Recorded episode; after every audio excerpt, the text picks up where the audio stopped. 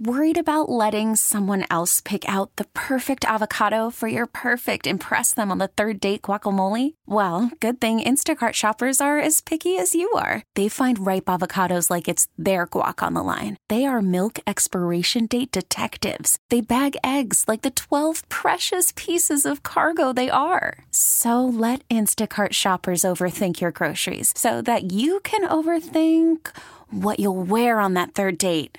Download the Instacart app to get free delivery on your first three orders while supplies last. Minimum $10 per order, additional term supply. Bad loss by the Eagles yesterday, 27 24 to the Detroit Lions at the Linc. Eagles fall to 1 and 2 on the season. So many mistakes, but I got the perfect guy to break it down. The Hall of Famer Ray Didinger of WIP and NBC Sports Philadelphia. Ray, thanks for joining me. Good morning. What were your main takeaways from yesterday's loss? Uh, boy, where do you begin? Um, so many missed opportunities, um, and um, and really a loss that you could not afford uh, because on Thursday the Eagles have to play Green Bay out in out in Green Bay where you know they they've never lost a Thursday night game at Lambeau and they're red hot right now. They're three and zero. Oh.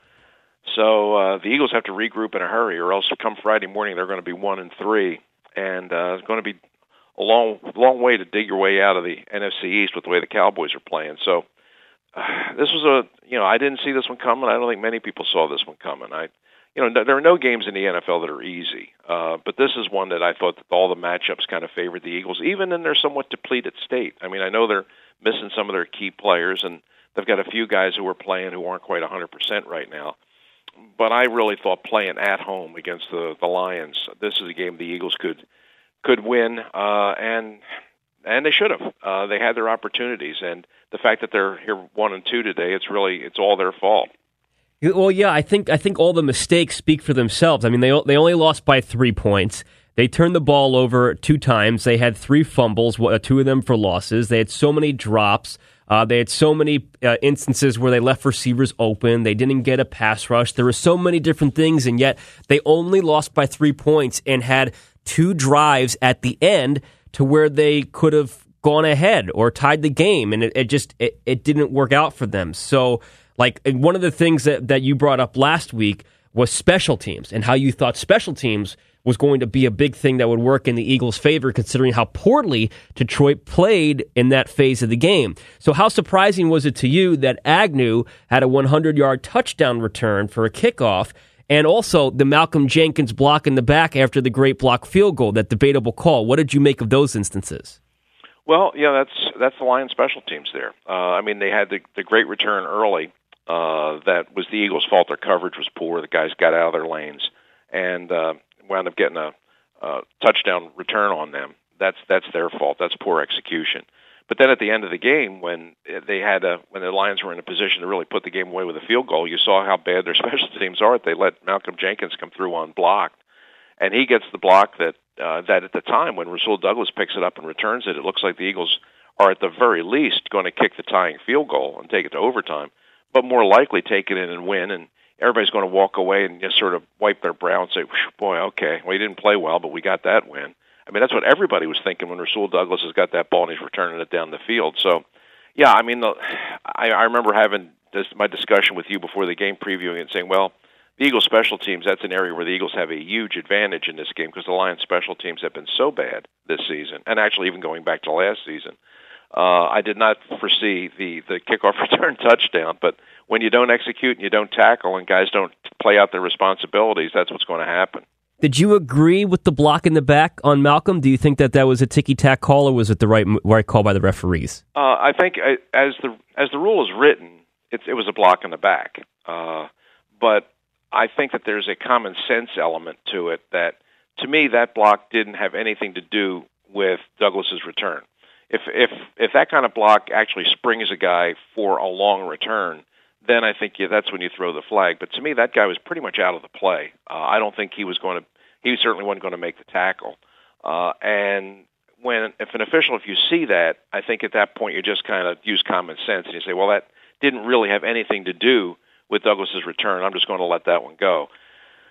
But early in the season, um, officials, I mean, they've been throwing flags all over the place. I mean, you look at the, I think the total number of penalties being called, not just in Eagles games, but across the board is up more than 50% over where it was last year. Officials are throwing flags on everything. So they threw the flag on this one. I wouldn't have because I don't think it really was that important a factor in the return. But is it a penalty? Yeah. If you just go by the definition of the rule book, it probably was. What did the Eagles do wrong on their last two drives? They had great chances to, to like I said, to try to tie or go ahead, and they just they didn't really have anything going on either of those possessions. Yeah, um, drops mostly. It was just poor execution. Uh, I mean, you had uh, uh, uh, Hollins had the one drop. Ertz had, you know, Ertz had a ball that I mean he could have caught. It wasn't an easy catch, but it was a drop.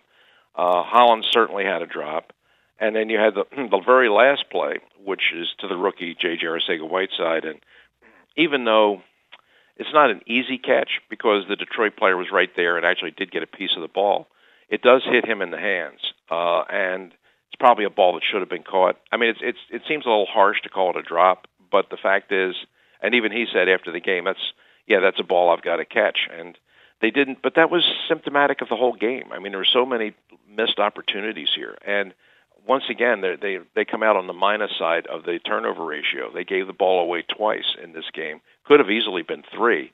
I mean, Sanders fumbled twice. His teammates bailed him out the one time. But that's uh, one. If there's one constant throughout the NFL every week, you wind up talking about giveaways and takeaways. You wind up talking about how turnovers how turnovers win and lose games, and it's certainly true in this one. I mean, if you look at the statistics, the Eagles had almost 100 more total yards. They were better in the red zone. They scored on three of their four red zone opportunities. They were better on third down. They converted more than half of them. They won time of possession. Uh, I mean, those are all winning numbers typically. But what will override it is if you turn the ball over, and the Eagles did twice in this game, and that combined with the drops was enough to cost them a game that they absolutely should have won. Why do the drops keep happening? It's it's it happened in the loss to the the um, it happened in the loss to the Falcons, and it happened yesterday. I, I mean, I get it. DeSean and Alshon aren't there, but still, you figure that that Nelson is, is a is a capable wide receiver. That although he's a rookie, JJ Arcega-Whiteside's a capable wide receiver, and Mack Hollins too. You have the all these drops are how why do they keep ha- happening? Um, well, I think probably the, you know the two young players are probably pressing a little bit. Um, and uh, you know, Arcega-Whiteside is is a rookie uh, making his first start. I'm sure he felt a little pressure. Uh, Hollins is uh, has been with you for a couple of years, but he's never he's been more a special teams player than he's been a regular receiver. So there's there's pressure on those guys to try and make the plays when they have the opportunities. Um, I mean, they're backups for a reason. They're not as good as the guys playing ahead of them. Uh, and I think that sometimes if a team gets into a pattern like this where you have drops, guys are dropping balls, drops lead to more drops. I think it becomes I think it becomes kind of almost epidemic that you have a couple bad plays, you have a couple drops, and then the guys start to press a little bit more.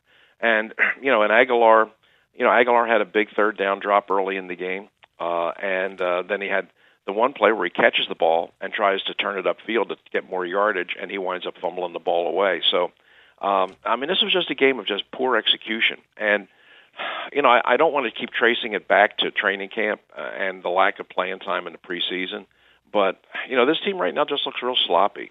I mean, even the one game they won against the Redskins, they played really poorly in the first half, pulled it out in the second half. But we're three games in now, and the execution is just is just not there. I mean, we haven't seen this team come close to playing a four quarters game. You know, where they've played the full 60 minutes and played it well.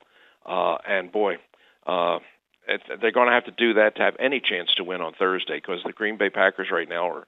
I mean, Aaron Rodgers is playing really well. Their defense is playing better than it's played in years, uh, and you're playing them in Green Bay. This is going to be a really, really steep mountain to climb. Are you concerned about the rookies, Miles Sanders and Arcega-Whiteside? Um, I'm more concerned about Sanders uh, because I, I think they're both. I think they're both very good players. I mean, I, I saw enough of them in college and I saw enough of them in training camp to recognize no, they have the ability to be good NFL players. Not just guys that are going to be on your roster, but guys that are going to be difference-making players. They're they're that good, I believe. Uh, but they're going through a tough period of adjustment, and um, Sanders concerns me a little bit more because if you saw the interviews with him after the game, it, it's obvious that he's really uh, he's hurting right now. Uh, I'm, I don't mean physically hurting, but I mean uh, psychologically, mentally, he's hurting right now uh, because he knows he's capable of playing better.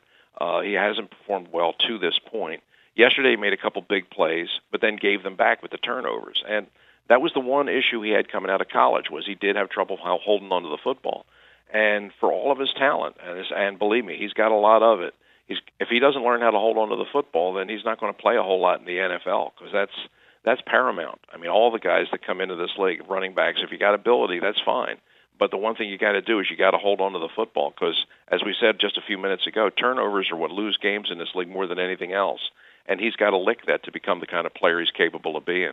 Defense isn't getting to the quarterback. They're also giving up big third downs, leaving wide receivers open. How surprised are you by their play? Um, I, I thought the defense would uh, be I didn't I didn't see this as a dominating kind of defense that was going to come in and just shut people down.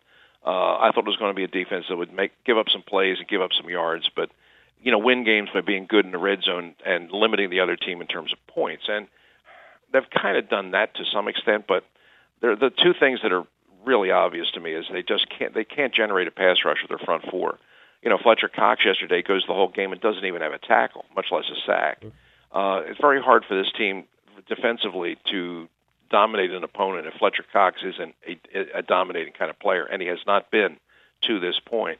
Uh, but again, no pressure, no sacks on the quarterback, and sometimes, and Jim Schwartz says this all the time, and he's true to a point, is that sacks aren't necessarily the be all and end all. If you get a couple sacks in the game, that's okay. But what you really need is continuous pressure.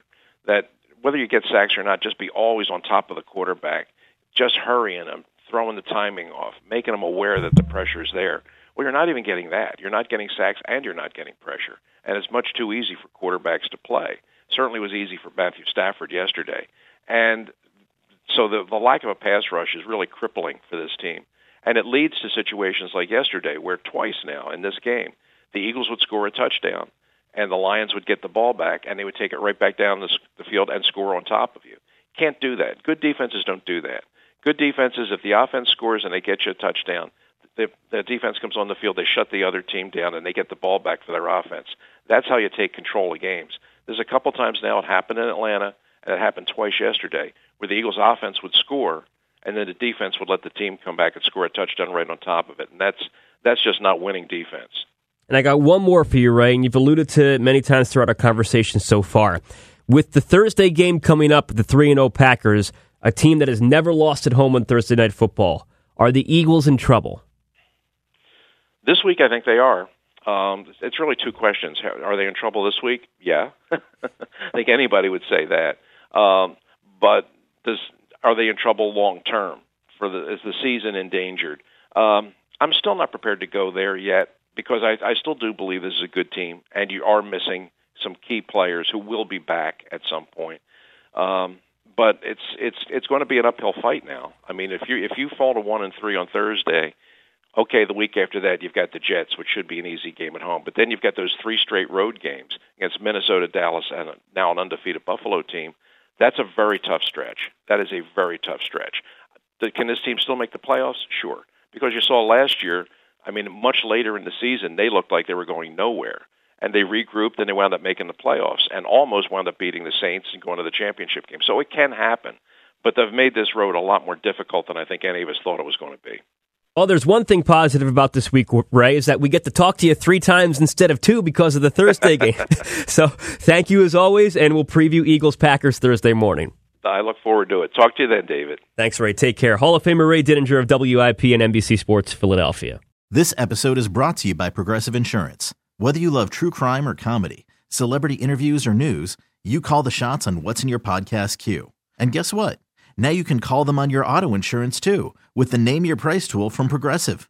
It works just the way it sounds. You tell Progressive how much you want to pay for car insurance, and they'll show you coverage options that fit your budget. Get your quote today at progressive.com to join the over 28 million drivers who trust Progressive. Progressive Casualty Insurance Company and Affiliates. Price and coverage match limited by state law.